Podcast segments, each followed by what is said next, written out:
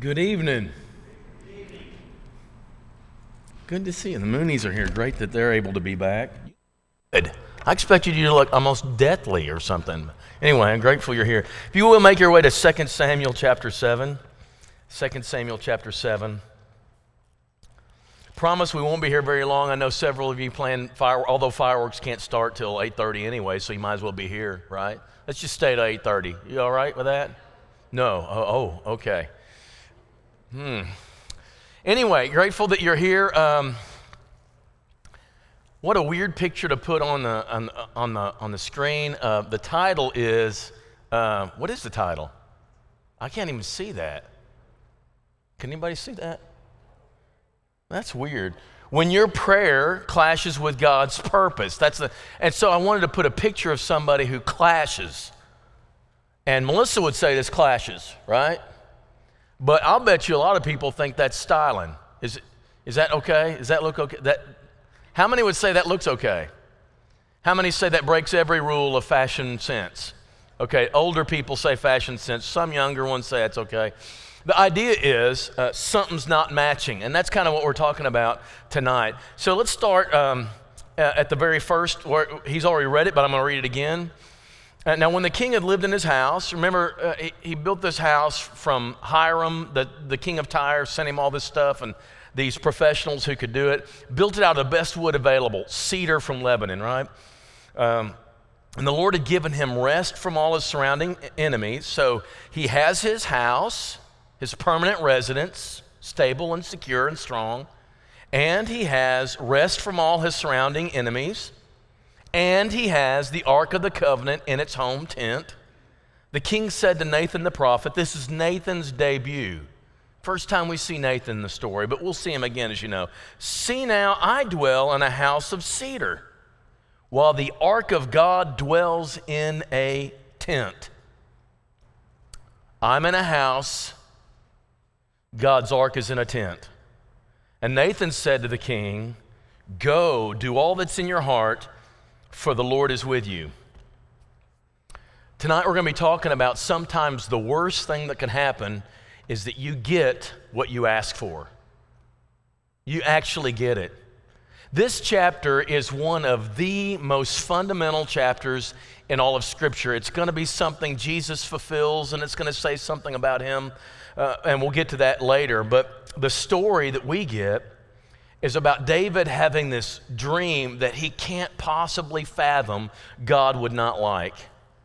You ever have that thing, this, this thing I'm envisioning? How can this not be consistent with the will of God? How can this prayer and this dream I have in my mind not be perfectly in line with what God would want? You start thinking already, there's no way God would say no to this, and you start getting, you start envisioning it actually happening it becomes downright intoxicating to you. You can't imagine anything more satisfying, and it would be pleasing to God too. And why wouldn't God endorse that? Why wouldn't God want that? Everything's lining up just like David wanted. Jerusalem's his, the ark is home, enemies are gone, peace is here.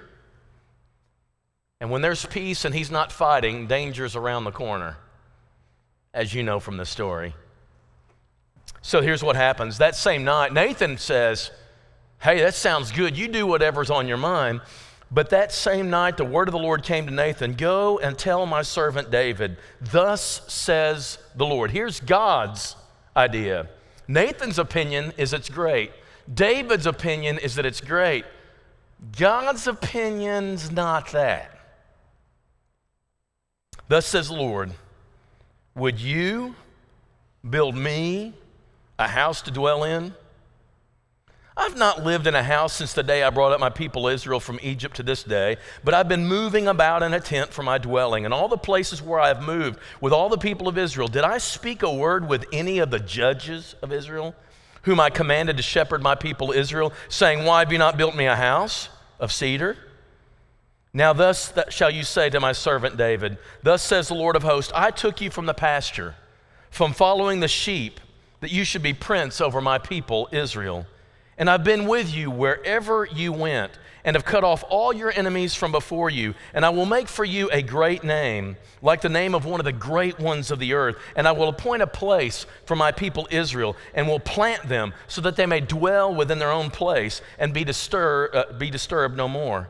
And violent men shall afflict them no more as formerly from the time when I appointed judges over my people Israel. And I will give you rest from your enemies. Moreover, the Lord declares to you that the Lord will make you a house. When your days are fulfilled, and you lie down with your fathers, I will raise up your offspring after you, who will come from your own body, and I will establish his kingdom. He will build a house for my name, and I will establish the throne of his kingdom forever. I'll be with him like a father, and he will be to me a son. When he commits iniquity, I will discipline him with the rod of men, with the stripes of the sons of men. But my steadfast love will not depart from him, as I took it from Saul whom I put away from before you. And your house, your kingdom, shall be made sure before me forever. Your throne shall be established forever. In accordance with all these words, in accordance with all this vision, David, uh, Nathan spoke to David. Thinking of all the things he can do to honor God, he says, I want to build him a house I want to build him something that communicates the grandeur of God, the nature of God, the permanence of God, the strength and the stability and the glory of God. And that sounds like a great idea. Wouldn't you think so? I would think so. What a noble gesture. He even mentions this to the prophet Nathan. And Nathan says, I'm a prophet of God and I approve this message. They can't imagine that God wouldn't want that. You ever had a thought you can't imagine God would disagree with? I just can't see God ever being against something like this. And so you start planning and imagining it, and you can't figure out how God would ever do that. And then comes a no. The door slams in your face. And that's what happens in this particular scene. Now, this is not an unusual thing in Scripture. You know people who had great prayers that were denied. Jesus was denied. And you know why God said no to him. He said no to Jesus so he could say yes to you. And for that, you're grateful.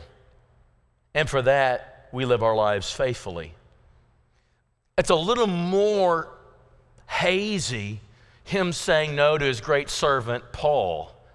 Paul trying to do these great, wonderful things and establishing the Gentiles within the kingdom. And, and Paul keeps saying to him, you know, I could do so much more. I could accomplish so much greater things if you would take this thorn that even Scripture seems to affirm Satan put there. If you would take this thorn out, I could do so much more. And God says, mm, No, no. And even explains himself. You're going to get cocky. You're going to get to thinking it's all about you. And so I'm going to use that thorn for my purposes. I'm going to get as more glory out of you with the thorn than without it. That's a significant explanation. But this request, David building this great structure, to convey the grandness of God? How can that be anything but good? Well, God explains a little bit. But before we talk about that, think of this. Do you know people who had every intention of living faithful lives, walking with God, being close to Him, bringing Him glory in the world, and then they prayed for some other things, and those other things obstructed their walk? by God saying, Yes, I'll give you a nice job. Yes, I'll give you plenty of income. Yes, I'll give you this and that. And by giving them that, it sabotaged this greater purpose of a closer walk with God. You know people who've done this? If you could have, if you could actually win the lottery, as we have all imagined doing, but in winning it, it would compromise your spiritual integrity, would you still want it? If you if you pray, usually at the end we might say, not my will but yours to be done. And the idea is this, God, if if I'm asking for anything, that you granting it would cause me to grow more distant from you, disregard my request. And that's kind of what David got here. If you could only have one request, a closer walk with God, or more of all this other stuff you pray for, which would you want? Nathan says, Sounds like a great plan, but the next morning he's on David's doorstep walking back his comments like a lot of politicians do, right? And so Nathan speaks and he says, I got to tell you, God gave me a vision last night. And one of the things I appreciate about David most, one of the things I appreciate about Nathan most, is he could speak to power and not change the message. To be able to say, This is what God says, knowing that that person you're speaking to has the power of life or death over you, and yet you speak something that could be interpreted as harsh or negative. But what I like about David is while he is a king, he respects the authority God places in his life. Even as king sitting on the throne, Nathan is given permission by God to say hard stuff to David, and David listens. And so Nathan comes, he says, I got to walk back what I said last night. I gave you my personal opinion, and my personal opinion was it sounded great, but God has another idea in mind. And here are some of the reasons God said no. Number one in verse 6, if you look back at verse 6. It's an interesting question. I have not lived in a house since the day I brought up the people of Israel from Egypt to this day, but I've been moving about in a tent for my dwelling. One reason is a temple is theologically inaccurate about me. A temple is theologically inaccurate. I'm not stationary. I don't live in a house. I'm wherever you people are. You can't put me in a structure and think that I'm just sitting there, and then you can go about your lives and think that, oh well, he's over in the temple and I'm away from him. That's conveying something wrong. Ever since, ever since you guys have been a nation, I've asked for this tent because I can move, and you guys, I'm in the middle of everything you do. A temple's not. And I don't know, you know how God said, I don't want you to have any graven images? How is a temple not a graven image? It is a graven image. And in fact, the temple becomes one of the biggest faults of Israel. And finally, God lets it be destroyed and says, Because you've missed the whole point of the whole thing. Over and over it gets destroyed because they, they think wrong thoughts. Sometimes the things that we think have consequences, right? I move around. I've got freedom. I'm not stationary. There was a time when they said, We want to convey the strength of God. So they build a golden calf because a calf is so strong, right? But while that conveys strength, it doesn't convey other things about God His holiness, His grace, His mercy. These images are accurate to a point, but then they become totally inaccurate. And so God said, I don't want an image. I just want you to trust my word. I'm too complex for an image. And sometimes the things we do can have consequences. There might be people come along and think, you know, baptism would be quicker if we would sprinkle or if we would pour.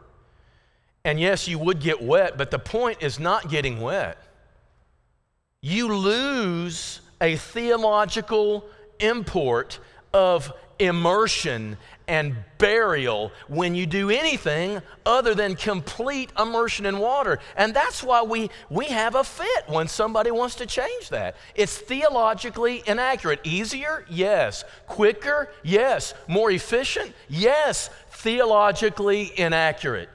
And because of that, we don't need to do this.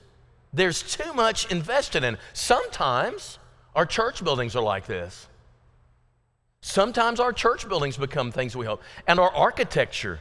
I know churches that used to have a Lord's Supper table right center because the Lord's Supper is central. And then they moved a couple to the side. And then they moved them out and moved them back there. And just the way you build a building says something. And the way we do things. God just says, I, I didn't ask for this because I move around with you. And what I love about us is this building right now is holy. But in about, you're hoping, 10 minutes, it won't be. There's nothing special about this empty building. But when God's people meet here, it becomes a dwelling of God. But here's the beauty of the New Testament wherever you go, God is there. Don't, don't fall for this idea that it, we, we go to the Lord's house no, the Lord's house goes wherever you are. It's right in there with you, and you carry it around, and He's there present with you. And you're never where He's not. That Joshua prophecy of Joshua 1 is really true for you. I'm with you wherever you go. So don't fall for this. It's theologically inaccurate to build a temple, God says. Verse 7 In all the places where I moved, all the people of Israel, did I ever speak a word with any of the judges whom I commanded to shepherd my people Israel, saying, Why haven't you built me a house? Here's a second reason God didn't ask for it. God never once said, You know, I feel gypped because the real estate you haven't. Never. He never asked anybody for it. I, I, don't, I think there's certain things God feels honored when we do for Him. We, we live certain ways in life. We do certain things in honor of Him. But can I tell you, it's when you do what God asks you to, it's obviously glorifying. It's what He's asked. But when you, when you want to do something for Him that He never asked, be a little careful with that. I never asked you for a house. I never asked. And can I tell you, I mean, we don't talk about this, and I don't want to talk about it all the time, but do you know why we don't use instruments? He never asked. Not in the new covenant. He never once asked. And he had ample opportunity to do so, didn't he? So let's just do what he asked sing and make melody in our hearts and leave the rest to whatever. I don't have to judge people who do. I'm just saying he didn't ask. And that is enough. Third, back up to verse 5. And I'm going to ask you a trivia question. It's an easy one for, I know Randy's going to yell it out because he just cannot keep quiet when I ask a question. But when Nathan first opened his mouth, Go and tell my servant David, Thus says the Lord, would you build me a house to dwell in? David was not the one to build this house. Now, God's eventually going to have one built, but it's not David's role. David's role is to fight and provide peace, but he's not to build the temple. He doesn't explain that here. But here's your trivia question, and everybody but Randy can answer it out loud. Why did God not want David to build the temple? Man of blood, right? Now you think, well, why didn't he say that here? Next screen you'll see, I think I put it on here. But the word of the Lord, this is two places First Chronicles, came to me saying, You have shed much blood, have waged great wars. You shall not build a house to my name, because you have shed much blood before me on the earth. Your hands are not to be the one to build this house. That's just what God thought. Now, for you young people, here's a challenge. There is a very problematic youth song. These are the days of your servant David rebuilding the rebuilding the temple of praise. Oh, oh, oh, oh. Did David build it? No. But now, here's the deal. He did establish praise, right? He was the worshiper and the songwriter and the one who kind of energized people to praise. So he built the praise, but he didn't build the temple. And so we got to be, I mean, you know, just be theologically accurate with our songs too. There's one other, one other thing he says about why he didn't want him to. It's that God has other plans. God has something else in mind. And it's about David. I really think, as he goes on to explain this, he says, You know what? Um, I, I, I want to build you a house, not you build me a house. And this word house appears several times in this passage. Sometimes it means a structure like David thing. But what God is saying is, I'm going to build you a house, a, a dynasty. I'm going to build you a lineage of faithfulness. And in you is always going to be the kings. And then one of your children is going to take the throne and never give it up. That becomes Jesus, why he's called Son of David in the New Testament, and why that's such an important trigger. But here I think is what God is saying to him I'm the one who took you from the sheep field. I'm, I'm the one who, uh, uh, who anointed you. I, I'm the one who made you great. I'm the one who gives you. You don't build stuff for me, I build stuff for you. If you build me a house, it's like you're providing for me. God says, let's get our theology right. I take care of you. It's sort of like in creation. God made the garden and then he put the people in it. I provide for you, and then you bring me glory in how you handle it. And what, what God wants to say to David no, my plan is not for you to build me a house. I, I'm going to build you one. And let's get this order right. If God would have said yes to David's plan, he would have let him build a house that would last a little while and then it would be destroyed and they would rebuild it and then it would be destroyed. And then they'd rebuild it and finally it would be obliterated and it got in the way of too many people. They would say in the days of Jeremiah, We've got the temple, we've got the temple, we can live any way we want to because we got the temple. And it became a laziness thing. God wants something better as a legacy for David. He gives him the throne that will never, ever fade away. Jesus comes along as the Son of David.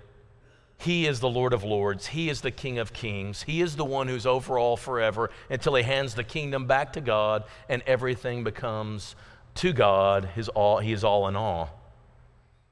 That is the amazing promise that God wanted David to have. And to say yes to David would mess up God's plans and so, what you want as a child of God is you want God's great plan for you, not what you envision. God has this dream for you, things He's establishing for you. He has plans, and you're part of it. But sometimes we have an idea which sounds so good, but it actually takes you further away from God's plan. You want God to say no. You need God to say, no, because your greatest dream, the one that trumps all others, is not my will but yours be done. Your kingdom be done, your, your will be done on earth as it is in heaven. To live with God both now and through eternity in favor with Him and at peace with Him. So let's pray, Thy will, a kingdom come, Thy will be done on earth as it is in heaven, because that is what we want most of all. Let's be prayerful people, but always willing to resign ourselves to God's greater purpose rather than our suggestion or idea. May He always bless us and may He always keep us in His purpose. And may He never, like that one beautiful song, I can't even think the title of it, may He never let us outlive our love for Him. And whatever He needs to do, if it's say no, if it's to defeat us, whatever it is, never outlive our love for Him. There's anyone who needs to respond this evening, make your needs known, and we'll do the best we can to be a people who direct you to the right way. If it's coming to the kingdom, we'd love to see that. If it's to repent of your sin, we'd love to hear it. Whatever it is, make it known as we stand and as we sing.